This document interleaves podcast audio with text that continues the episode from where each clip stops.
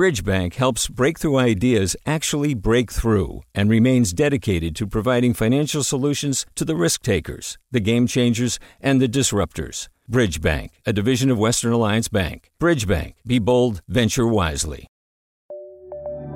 From KQED.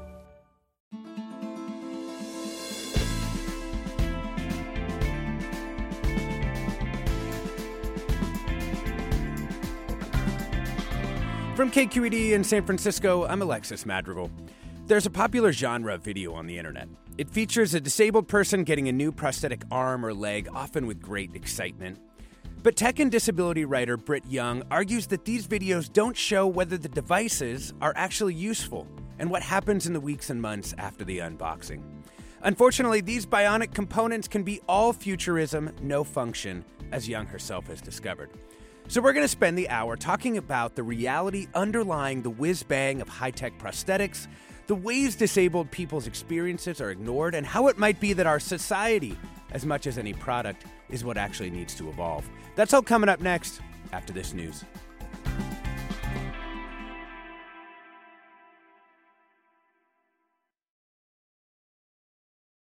Welcome to Forum. I'm Alexis Madrigal. In the United States, more than 2 million people live with some kind of limb difference. Thousands of children are born without a limb each year, and our guest today, Britt Young, was once one of those children. She's now a writer whose work focuses on technology's impact on marginalized communities. She's also a PhD candidate at UC Berkeley in geography, and over the last year, she's written about her experience with one of the new high tech prosthetic arms in Input Magazine and IEEE Spectrum.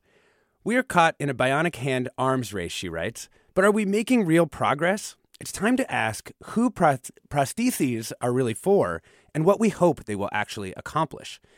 Each new, multi grasping bionic hand tends to be more sophisticated, but also more expensive than the last and less likely to be covered, even in part, by insurance.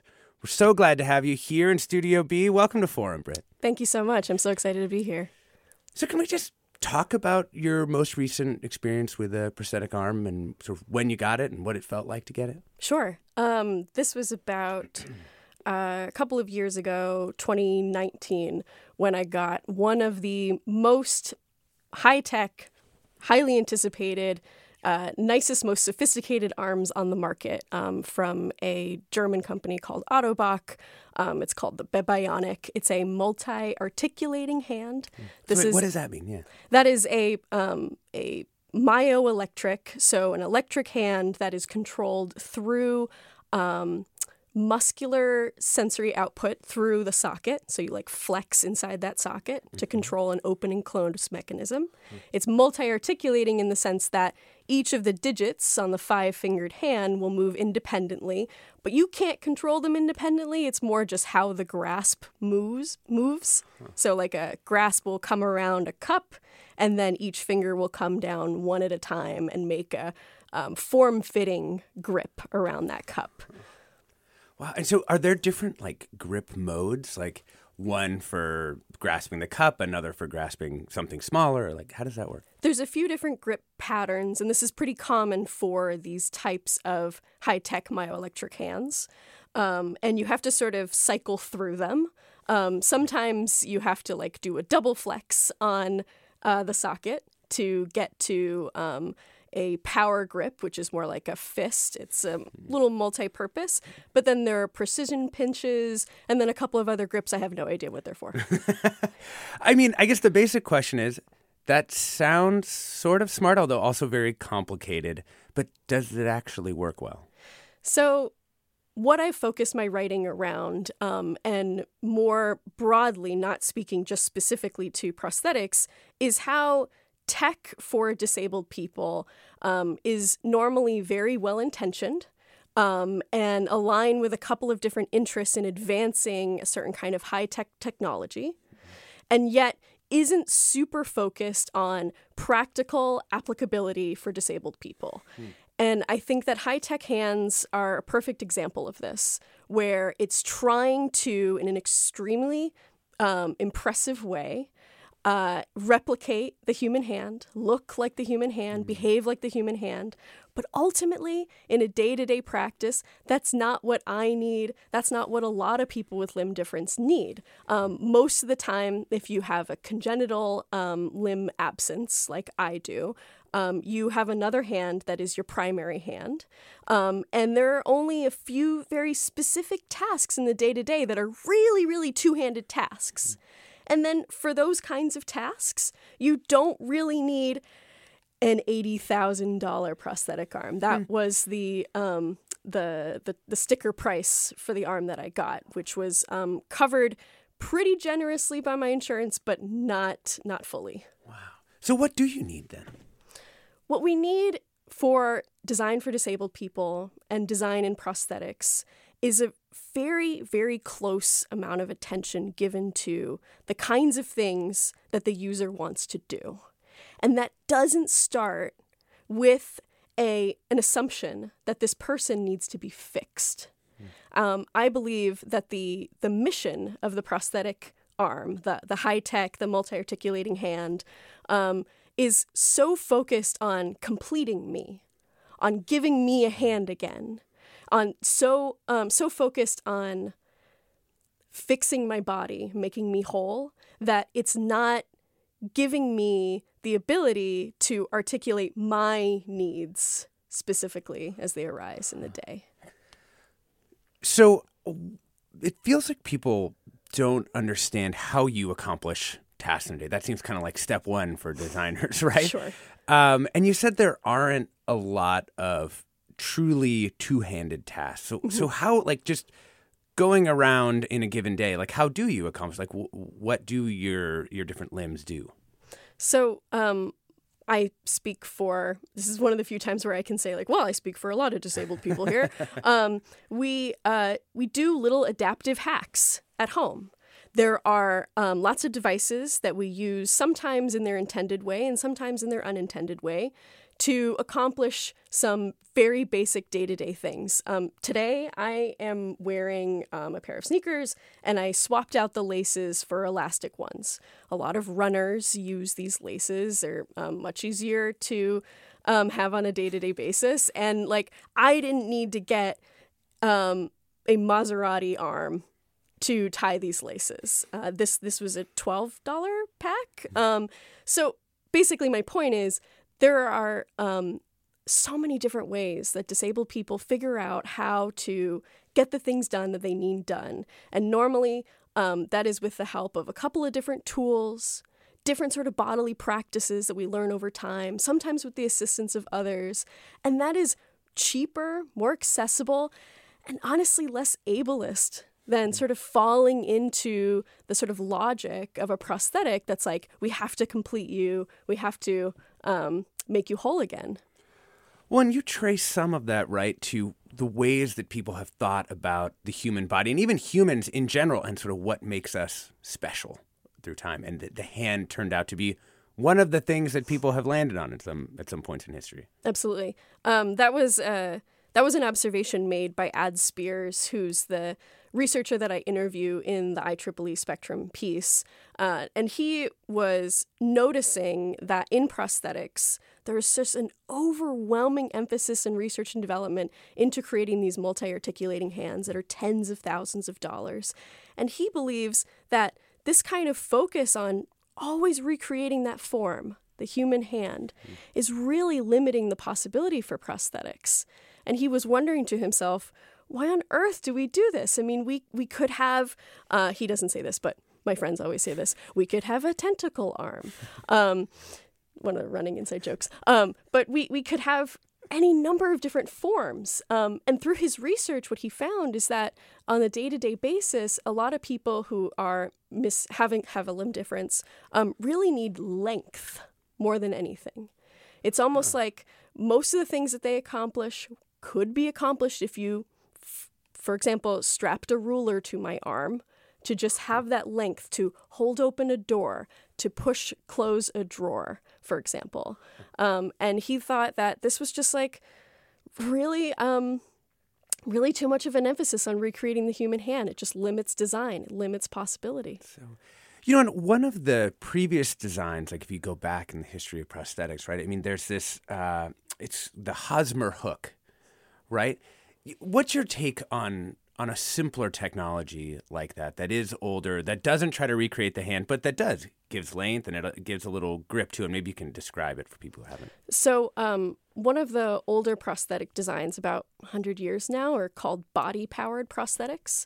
Um, they are not uh, electric um, they are not powered through a bunch of sensors. You don't have to charge it.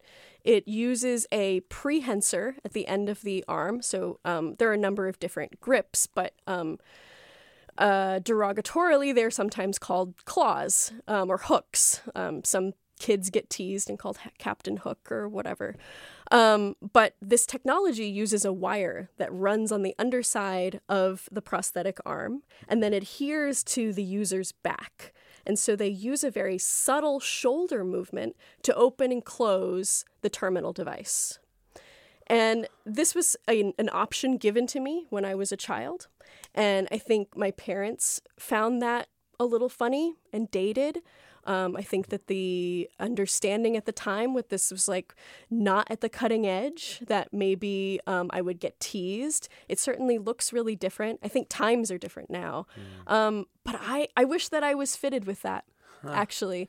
Um, it's Because instead you got a hand. Hmm? Yeah. Instead you got one of these. In- instead, I got the latest and greatest. But now I'm having a lot of questions about what makes it great. Hmm. How do you think your life would have been different if you'd been outfitted with that different tool? Um, well, maybe I would be less funny. um, no, I I I don't I don't think that my life would be substantially different. But you know, I think that I would actually be more of a cyborg than I actually am. Because I've seen people who are extremely well adapted to the body powered model and they are so fast. It's so intuitive. It's like watching a teenager texting. It's like completely fluid, um, to- totally uh, uh, seamless communication with this device. And um, I think that what has ad- what Ad Spiers noticed is that people who have these devices just have a lot more organic relationship with them. So interesting. We're talking with writer Britt Young about her article and her, her general body of work here, but the article is The Bionic Hand Arms Race in IEEE Spectrum and whether tech and media's focus on kind of whiz bang prosthetics ignores the many disabled people who need access to inexpensive and reliable aids. We'd also love to hear from you. Do you have a disability, and what do people misunderstand about what you need? Maybe you've tried a high tech prosthetic, and what's your experience been? Can give us a call. The number is 866 733 6786. That's 866 733 6786. On Twitter, on Facebook, on Instagram, we're KQED Forum. And the email is forum at kqed.org. Again, we're talking with writer Britt Young about her article, The Bionic Hand Arms Race. And we want to hear from you if you have a disability and how people misunderstand what you actually need. I'm Alexis Madrigal. Stay tuned for more when we talk about cyborg stuff after the break.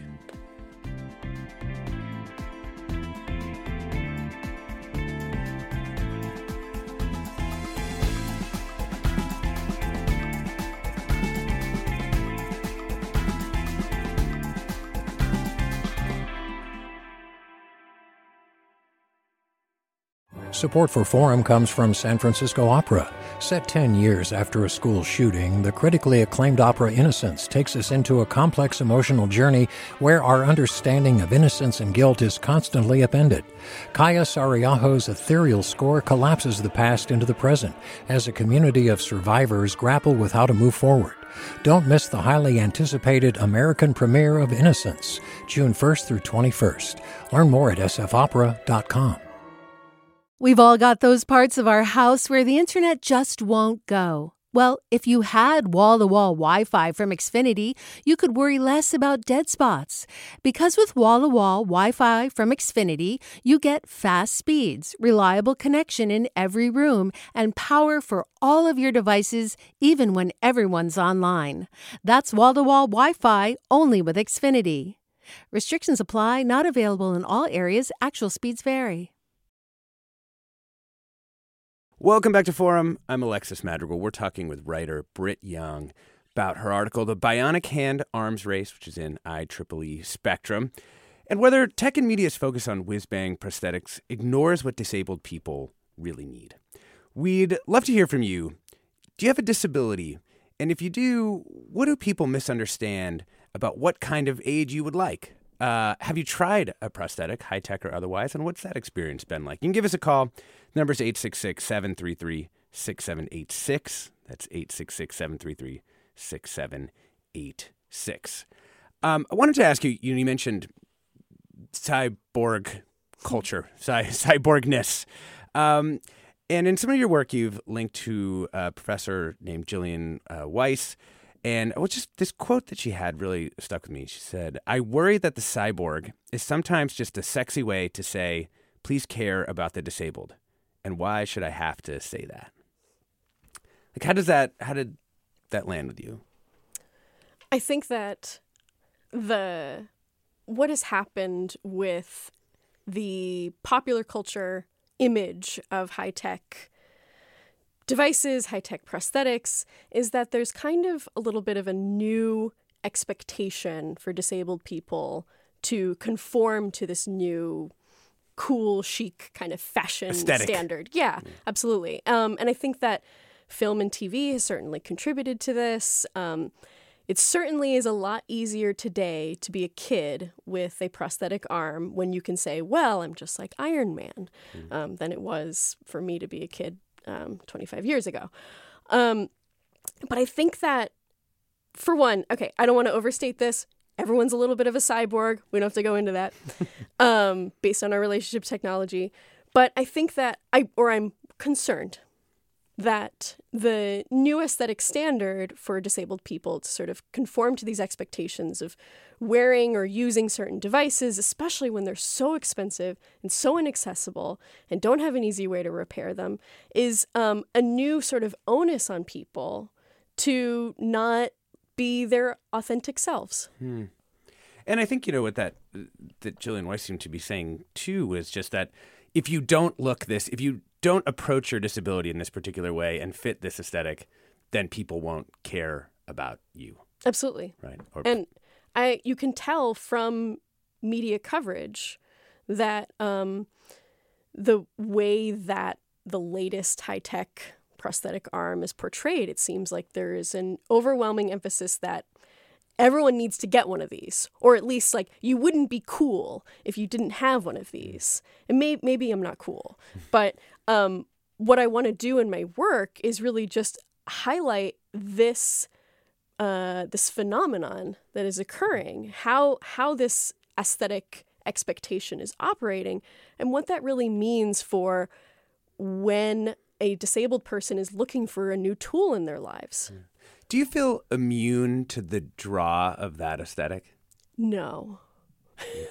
I, um, I, I mean, certainly a couple of years ago, I was like completely like in the zone. You were like, in. Oh, like I want this thing. Like this thing looks super cool. And I mean, I had been waiting for so long too, because when I was a kid, uh, I got fitted with my first myoelectric hand, which um, just had open and close. Um, it looked rather lifelike. It had a silicone sleeve over it. It was an artist painted it to look exactly like my skin. Um, they imagined what my left hand would look like, uh, and it just sort of did a a, a, a claw-like um, pinch, utterly useless, very heavy, um, especially sweaty in South Florida. Um, but it's um, it's a it's it's been something that I've been waiting to really see develop. And then around 2017, 2018, they developed a model of the bebionic hand that was suitable for children, which is kind of my size. So that's that's that's when I was like, you know what, that's it. That they finally they finally did something really cool. That's that's substantially different than what I grew up with. Oh man, so how did you how did this thing come into your life? Like what did you how did did you just like it, it shows up and you unbox it on a YouTube video or like what what Oh, I just ordered from a catalog. No, I'm just kidding. Um you so prosthetics are a little bit like um going to a car dealership. Hmm. So uh, a car car dealership doesn't make the cars; they receive shipments of it. Um, but imagine more like a car dealership where everything needs to still be custom. So they will buy the high tech hand from the German firm or the American firm that makes it. And then you have to go into your prosthetist to get a custom fitted socket and a arm, a forearm, or maybe an elbow, whatever, whatever setup that you need, uh, and then they will attach that terminal device to the to the end. And this takes uh, quite a bit of time. There's a lot of patience, a lot of fitting. Um, for somebody like me, I'm I'm a very very difficult fit because I have an elbow, but I have almost nothing past that elbow. So when you put a socket on over that, it um, you want to make sure it stays on, but it severely limits the be- range of motion for bending. So, just listening to you describe this process, knowing the American healthcare system is what it is, this cannot be a very accessible experience to that many people. It's it tends not to be, um, and that's that's really my my primary concern. Um, finding a prosthetist is difficult. Um, there, there are many of them, but finding the right one is difficult. Um, the time and energy it takes to travel there to get fitted multiple times is also very difficult. Mm-hmm. But at the end of the day, it's just this extraordinary cost, and you don't know how your insurance is going to cover it. And insurance is extremely skeptical of high tech arms. And I think I'm allowed to be skeptical of high tech arms.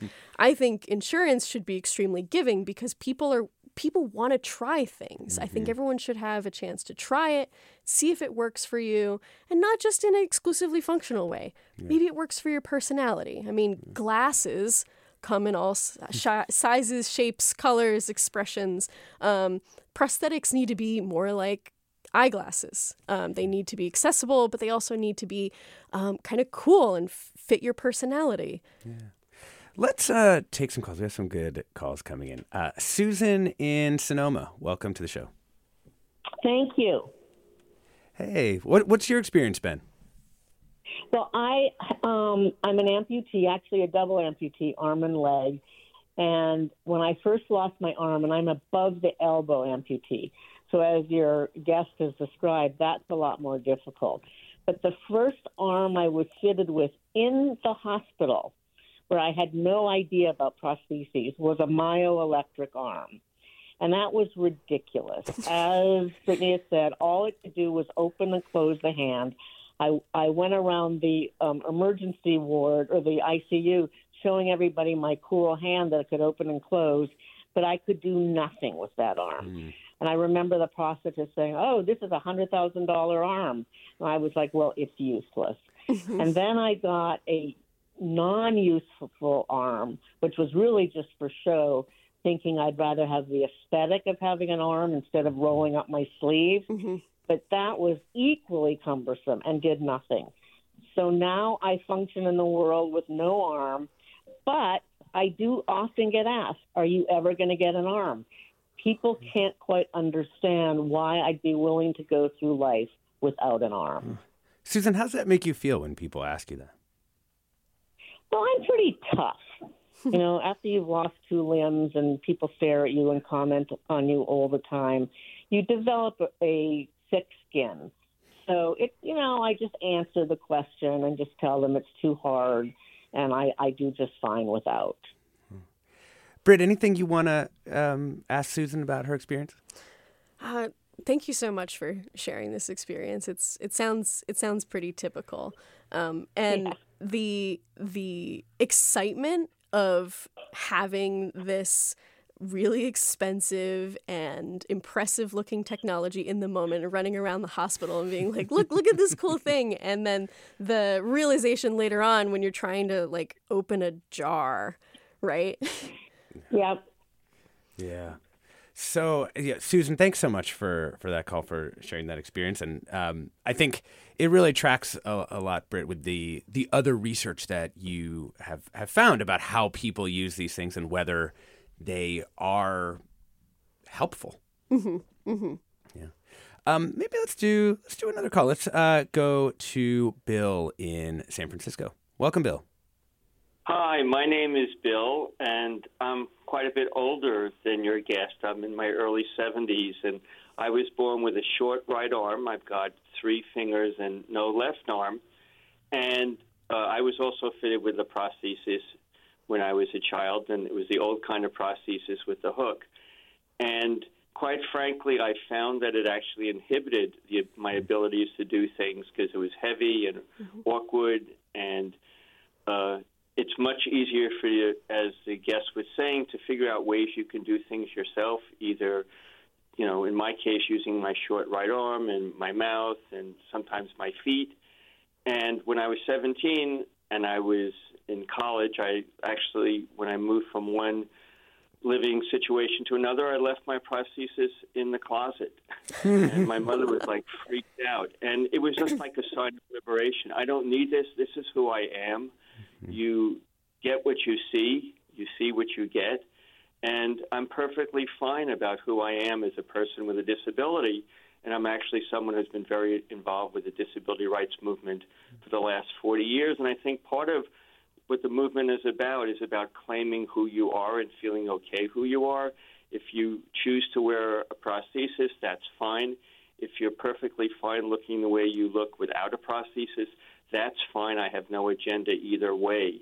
But I think our movement is the same as other movements where people have to claim their identities and feel okay about who they are, whether it's an issue of race or sexual identity or gender. I mean, it's all an issue of how we claim feeling we're okay who we are.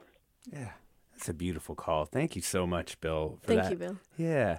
And you know, Britt, I wanted to ask you that. I mean, do you see the work that you're doing exploring the realities of these kind of whiz bang prosthetic hands as an outgrowth of the disability rights movement? Which I mean, you are in Berkeley, one of the major birthplaces uh, of the movement. Yeah, I think um, I think speaking out about a, a, tendency that sort of goes unquestioned is um, a, a central feature of social justice, no matter what aspect to it. And what I found in the media coverage of design for disabled people is that um, there's always this celebratory attitude. There's always this congratulatory tone to these pieces. Like, it's incredible that you designed this thing, um, and now people are complete again. And it always sort of bothered me. And I felt like there wasn't a lot of room in the narrative for something that was more contrarian, mm. for something that was more complicated mm. and um, more nuanced. Something that said, "Yeah, okay, well, I, I have a prosthetic arm. It's it's fun on uh, trash day uh, only, um, and then." The rest of the time, um, I would like to be me again. You know, yeah. like that's that's that's a that's that's a more difficult story to to funnel into the media, but yeah. it's it's richer, it's it's stranger, and and I want to um, I want to bring some of those stories to light. Yeah, you know your your other work does focus on the sort of tech text deployment within marginalized communities and the way that sort of Silicon Valley tropes get exported into to other places. I wonder how much of the prosthetic hand problems that you've encountered are because of that kind of crossover with robotics and the desire that roboticists have to recreate the human hand and its sort of version of grip. Yeah, absolutely. I think that it's a design for disabled people is um, kind of a funny space because there are people who go into this career. Um, engineers and designers of certain sorts, roboticists, um, who may not necessarily be primarily motivated by design for disabled people. Um, they may be primarily motivated by a grant to explore what um, you can do with robotics. Um, and then there are different financial ties, of course, where develop research and development into a robotic hand of a certain kind could tangentially help disabled people, perhaps in limited capacity, but is ultimately more about um, a kind of trickle down relationship that ends up where this, where the robotics end up in some um, secondary industry, in, in manufacturing or something like that. It just doesn't. Um, there are just a number of different careers that kind of line up in the moment, and some people who never intended to really get involved in um, prosthetics um, may suddenly be involved in prosthetics based on the research that you're mm. interested in. How much do you think that the history of the military funding prosthetics, which I've learned about from your work, how much do you think that has influenced the design of these of these hands? Extraordinarily.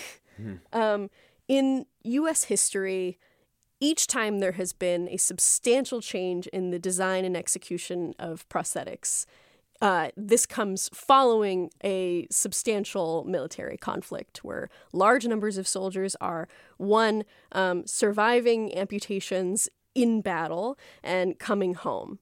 And the US government, in those moments, like in the Civil War um, or, or after World War II, uh, put a lot of money into research and development and also into basically startups, um, a number of different prosthetic firms that were all competing with each other and trying to come up with different designs and patenting them left and right.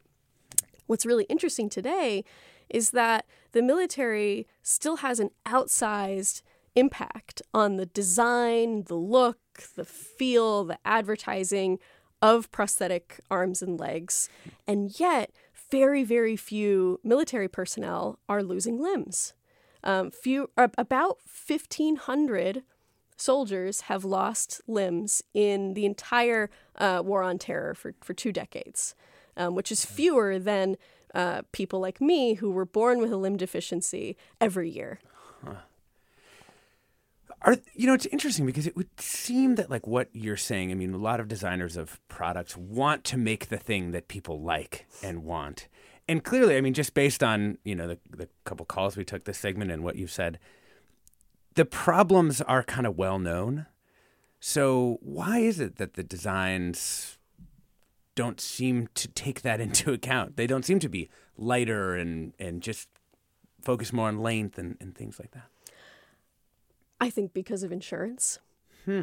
Um, these things are classified as medical devices, and and in the US, the uh, medical system is totally beholden to insurance and the profits that can accrue around insurance.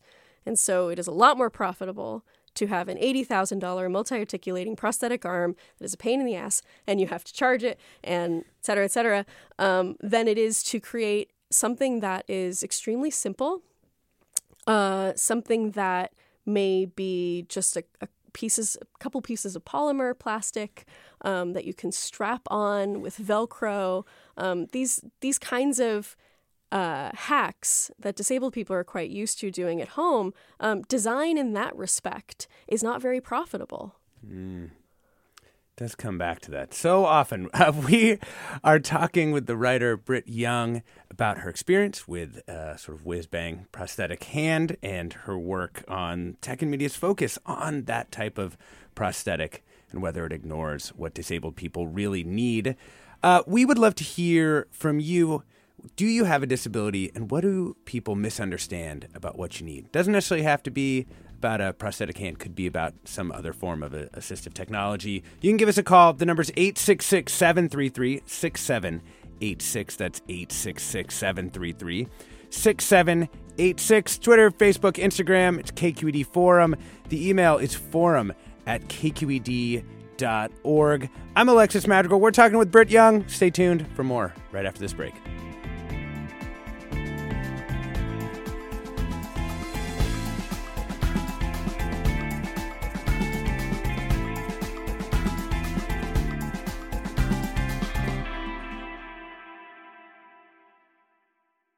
Support for Forum comes from San Francisco Opera. Set 10 years after a school shooting, the critically acclaimed opera Innocence takes us into a complex emotional journey where our understanding of innocence and guilt is constantly upended. Kaija Saariaho's ethereal score collapses the past into the present as a community of survivors grapple with how to move forward. Don't miss the highly anticipated American premiere of Innocence, June 1st through 21st. Learn more at sfopera.com. We've all got those parts of our house where the internet just won't go. Well, if you had wall to wall Wi Fi from Xfinity, you could worry less about dead spots. Because with wall to wall Wi Fi from Xfinity, you get fast speeds, reliable connection in every room, and power for all of your devices, even when everyone's online. That's wall to wall Wi Fi only with Xfinity. Restrictions apply, not available in all areas, actual speeds vary. Welcome back to Forum. I'm Alexis Madrigal. We're talking with the writer Britt Young about her article, The Bionic Hand Arms Race and IEEE Spectrum. She also has a great one in Input Magazine if you want to check that out. All about how prosthetics do or do not help disabled people. Um, you know, I just wanted to get your thoughts. You know, Trish, one of our listeners, writes in to say, I noticed that your guest refers to people with physical disabilities as disabled people in recent decades there's been a move away from that practice to refer to people as maybe people with disabilities or physically challenged or differently abled. Uh, the aim was to move away from defining people by their disabilities, see them as people who have disabilities. Um, uh, I wonder how she feels about this, and you know we talked about this a little bit before the show, but thought maybe you could you could share your sort of view on on this just for yourself. Sure. Um, I don't have incredibly strong feelings about this. My tendency is to defer to others other people's strong feelings about this. My understanding is that um, disabled can sometimes come across as a, a bad word, um, and people want to shy away from it. And sometimes I will more often say disabled people um, because there's kind of an ownership there. Um, sort of uh, not making that a shameful category. And some I I've heard discussions about saying things like people with disabilities can m- make that sound like a qualifier in some way. Um, personally, I think uh, it might be it might be splitting hairs at certain moments. Um, what I really want to do is just champion disabled people's stories that kind of go against the grain and go against the dominant mer- narrative about um, people being saved or completed by prosthetic design and things like that. Yeah, no, I appreciate that. I just wanted to give you a, a, a chance to lay that out for people Certainly. who might have been might have been thinking about that. Um, I want to talk a little bit about alternatives to these myoelectric prosthetic hands. Um, in in particular, you've kind of maybe champion would be a little bit too strong, but you've talked about these kind of activity arms that let you do certain types of things that seem like kind of designed on an entirely different principle. Can you talk a little bit about those? Absolutely. Um, so when I was when I was growing up in South Florida, the main activity I would do would be swimming, and I was fitted with what we just called a swimming arm and a swimming arm was a what is called a passive prosthetic. So it didn't move, it didn't have any hinging parts or anything like that, um, and it looked like a, a, a left arm on a kid. Um, it was extremely naturalistic looking, and but it was it was designed in a way where it was like sealed around the top, um, and it was hollow in the middle, and um, it had a denser foam to it so that I could take it into the ocean and take it to the pool. And what was funny about this thing is that the um, the guiding principle here is that this child needs to be left alone at the beach. She needs to look like everybody else, um, and she needs to be able to go into the water. We didn't say anything about swimming well. Um, we didn't say anything about making the right shape of the hand, right? Um, but I didn't know that uh, there were prosthetics to a lesser extent um, oriented around activities that are not so um, uh, not not so committed to recreating the human form and looking naturalistic and looking like you pass and looking like you're not disabled and actually focusing on that activity and these these terminal devices um, so like you, you swap them out at the end mm-hmm. they accomplish different kinds of things different sports um, different um, hobbies at home and they, they they don't look anything like the human body they're just focused on the task hmm. so it's like an instrument kit of different kinds of grips or or endings so you could do things like kettlebell swings was one that you, they show you doing in the IEEE uh, Spectrum article. Exactly. Um, a lot of people are familiar with uh, blades the, on on legs. Um, uh, some athletes that have blades, and I think the principle there is that if if we weren't if we didn't know anything about the human body and if we weren't interested in prosthetics um, serving the dual purpose of making you look normal, what would we design that was focused exclusively on this action? And the the blades, people know about them because they're so successful. Um, they're so successful that some people think that it's Wanna ban 'em. cheating. yeah. Um, and to a far lesser extent, this is true with upper limb prosthetics. It's so it's so much more committed to just having a hand that um, there is less of an opportunity to explore what kind of upper limb terminal devices might you have if they were just exclusively focused on the thing that you're doing. Yeah. So interesting. Um, let's bring in another caller. Uh, Daryl in Cupertino. Welcome. Hi, good, morning. This is Daryl. You all can hear me? Yes, we sure can. Go ahead. Oh, okay, great. Well, I'm legally blind, so I'm not um, I'm not uh, a person that uses prosthesis. But you know, your guest is making some very good points about the disabled community or people with uh, disabilities. And I also am an advocate at, for accessibility at, at my place of work. But I think uh, to sort of bring it home, there's a culture issue here about the, basically the challenge is that people that are don't live in our world have a hard time understanding the world that we live in, especially those of us who are visually impaired or even maybe totally blind. Maybe totally blind is a little bit easier, but nonetheless, the challenge is that, and then there's this whole culture thing that people have these responses. Um, she made the point about, you know, looking like another natural person versus the actual, you know, using a tool that would actually help her achieve her task, right? I mean, that's that's an example of, you know, something is, you know, different about her. So what's the deal about her being different? She's achieving what she needs to do. Same with assistive technologies that I use or that other people use. And yet we still have a lot of resistance, uh, at least in our society, about making things more accessible. And by by the way, her point up about the insurance company was you know spot on. So I just wanted to make those comments. I really didn't have a question. I'm just Oh no, that's that- great. No, we appreciate it. Yeah. Thank you for sharing. Thank you so much. Yeah, thank you for sharing your experience. You Yeah, know- yeah. So go ahead. Oh yeah, you know, I was just going to say, Britt, you know, one of the big wins in the disability rights movement, the one that kind of everybody knows about, is like the curb cuts, right? Mm-hmm. The little things coming down off the curb. Do you think that there are there there's a similar kind of win possible in this realm of of prosthetics where you, because the thing that I find so fascinating about curb cuts, it's about really changing society. It's about changing the environment. It's about scaling solutions that end up helping lots of people who are moving through some kind of disability or or not, just mo- moving through the world in general. Um, and it seems like that's been just remarkably successful politically. That's a that's an extremely important case because it's about public space. And I think that for people with limb difference and physical disabilities like my own, um, are are really focused in accomplishing things at home and in private space. And what you're subjected to in private space is the design of products that you interact with on a day to day basis. And so there isn't, of course, a, a one size fits all solution to this, but there needs to be accessible design at, at every level of, of product design. I mean, there's isn't going to be a specific design that's going to work for everybody. Um, and technology, uh, digital applications are much better at um, anticipating the needs of different kinds of users. It's um, not limited by a physical design. You could do different settings and things like that.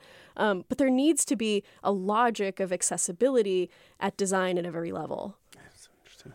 Um, Jessica tweets in to say, listener Jessica, I'm visually impaired and can't drive. This conversation is reminding me of the enthusiasm around self driving cars for us, when what I would really love is more accessible, frequent, and reliable public transit. Absolutely. Yeah. I, th- I think um, what I really want to highlight is the the need for a public conversation about accessibility that doesn't put the onus on the disabled person to have an expensive technology that um, is extremely individualistic, right? Um, seeing somebody who has a specific need and yet is part of a community of shared needs and thinking, well, this person needs an $80,000 prosthetic arm or a $90,000 um, self-driving car is is not a way to bring disabled people into the public space. Or it only brings a very, very narrow slice of those people. It's true. It's public. it's as if um, the automotive industry uh, exclusively made luxury cars. Uh, let's bring in Hari in Fremont, who who works in the tech industry. Welcome, Hari. Good morning. Thank you, Alexis, for the conversation, and thank you, Ms. Young, for your work and perspectives here. Um, full disclosure, I'm not disabled. Uh, I work in the tech industry, and I work with two extremely passionate uh, young women uh, who are trying to do disability representation in the digital world. For example, your avatars. What do you do for physical uh, disabilities? And one of the topics we are actively researching right now is prosthesis.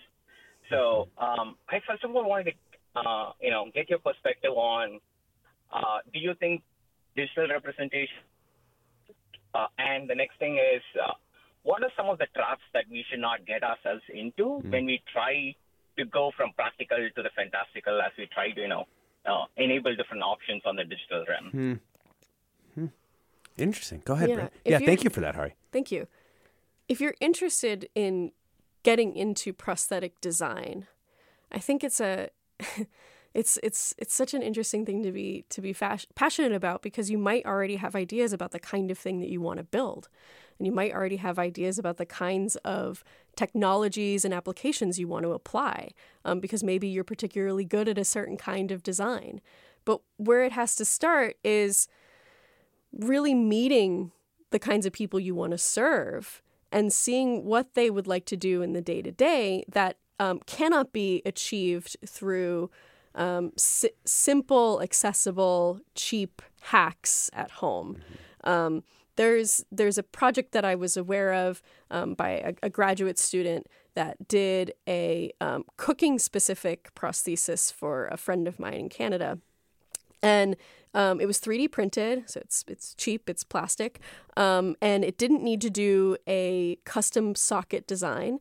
It was held together onto her residual limb with Velcro, and it was a, a pliable plastic, kind of like a, a slightly curved ruler at the end, hmm. and it turns out it was absolutely perfect for holding a, a tiny clove of garlic while she minced it with her other hand. and then she was able to, to swap that out for a, a magnetic attachment that would hold a spatula while she was moving the pan with the other hand. And I think that this product, it looks really strange um, and it looks cheap. And I think what's really cool about it is that it is the product of really listening to this person who said, you know what, I cook a lot. I'm I'm extremely good at it. Uh, but there are just a couple of things I would And like I to do with two this. hands. Yeah, Yeah.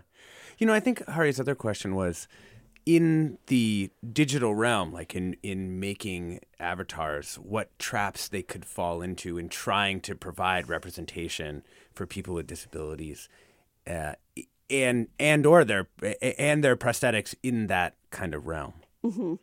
It's uh well, you're you're working against history, right? I mean, the what I write in my piece is uh, about this overwhelming cultural expectation that a prosthesis should look a certain way, and it's so deeply ingrained, and it's uh, re recapitulated and um, reinforced in film and TV, media all over the place. And so it's kind of like looking at your personal biases. Like what what are the ideas that I'm coming to the table with, you know? Um, and how do you focus your design around this person and their set of needs and not this I mean, it's really it's, you know, this is huge, body of human history that you have to sort of work against. Yeah. We've got some great uh, comments coming in. Kathy writes, fascinating topic. Your guest makes excellent points. True, Britt, true. On a slight tangent, I would like to add that the promotion of whiz bang over engineered tech extends to most products. Consumer goods such as home appliances are designed to do more, but not better. Medical instruments now often have dozens of mostly useless functions, adding thousands to the cost. It's like when your toaster has Wi-Fi. You know, Oh, And sure. You're like, you're like, really? Do I Yeah, need yeah. that? yeah. Um, and I assume you know this is a- adjacent to your field of, of professional study that you would you would agree with that. Absolutely. I think, I mean, there's a point at which um, maybe a large number of products have reached their peak, and and yet we need to keep selling them. Uh, so they come back to the drawing board and they're like, well, let's make it pink.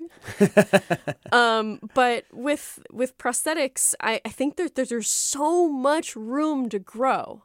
We have really cool materials now. We have carbon fiber, it's super lightweight. We have different kinds of plastics that are flexible. Um, we have so many different materials we didn't have 100 years ago, and yet we're not meeting that functionality principle. Yeah. Um, couple other uh, comments here. Mary writes, as a child, I observed that my uncle, who had lost his left arm just below the elbow, was able to do almost everything he wanted to do, but he had an arm, like a prosthetic arm, he used in some social situations. It did nothing. It seemed intended only to make other people comfortable. Yeah, yeah. I think that that is um, a large reason why a lot of people, like myself, will have a few different prosthetic arms, and um, they one of them is maybe called a, a passive, or i've heard some people call it their pretty arm, um, and it's it's very lifelike. It's used in social situations, and it's true. I mean, the the principle of prosthetics is. Um, one of one of the basic things it's supposed to accomplish is to let you blend in and not be bothered. And for years and years and years, I wore a prosthetic just for this reason, so that people wouldn't stop me at the grocery store or ask me questions. And I think, you know, there's nothing. Of course, people choose to do this because that's the world we live in. Right, right. Um, one William actually has a practical question for you, which was I've always wondered how easy or not it is to switch over time from one prosthetic to another. Can you switch back and forth between a simple and a high tech one? And over time, if a new model's available, can your body handle it, or has it been conditioned by the previous model? Hmm, that is a good question. I think uh, that is entirely based on your fit. So Hmm. for me, because I have an elbow and then not very much past that elbow, the way that I have to get into a socket can take a little bit of time. Um, I've tried a few different socket designs. Um, the most brutal one was when I was a kid, and I would have to lather up my arm with lotion and then force it into it a too small socket. Um, and then the lotion spills out of the sides. It's this horrible, horrible experience. Um, but that was that was fast and uncomfortable. And now I have a more comfortable fit that uses a silicone liner, but it takes time. Um, so there's a you have to roll it up and twist on and tighten in. For my activity specific arm, it's a very specific fit. So I think that some people have body geometries that are more amenable to switching quickly. Yeah. Last thing, uh, Sue writes Is there a good, comfortable prosthesis? Shouldn't insurance stop paying these companies for useless ones and pay 100% for good ones? Sure. Uh, I I don't know if there is a a holy grail prosthetic arm. I mean, like I had just said, it's it's very much contingent on your fit. Um, but what you find uh, in your life through daily practice, um, what fits best for you, what allows you to move more organically and naturally through life is is going to be the best one for you. And sometimes you have to try a few and be really patient with it to figure out which one that is. We have been talking with writer Britt Young about whether tech and media's focus on whiz bang prosthetics ignores what people with disabilities really need. Thanks so much for joining us, Britt. Thank you so much. I had a lot of fun. And thank you to my friend Crystal, who brought Brick's work, uh, Britt's work to my attention. Check out her podcast, Two Cents Plus Tax. I'm Alexis Madrigal. Stay tuned for another hour of Forum Ahead with Mina Kim.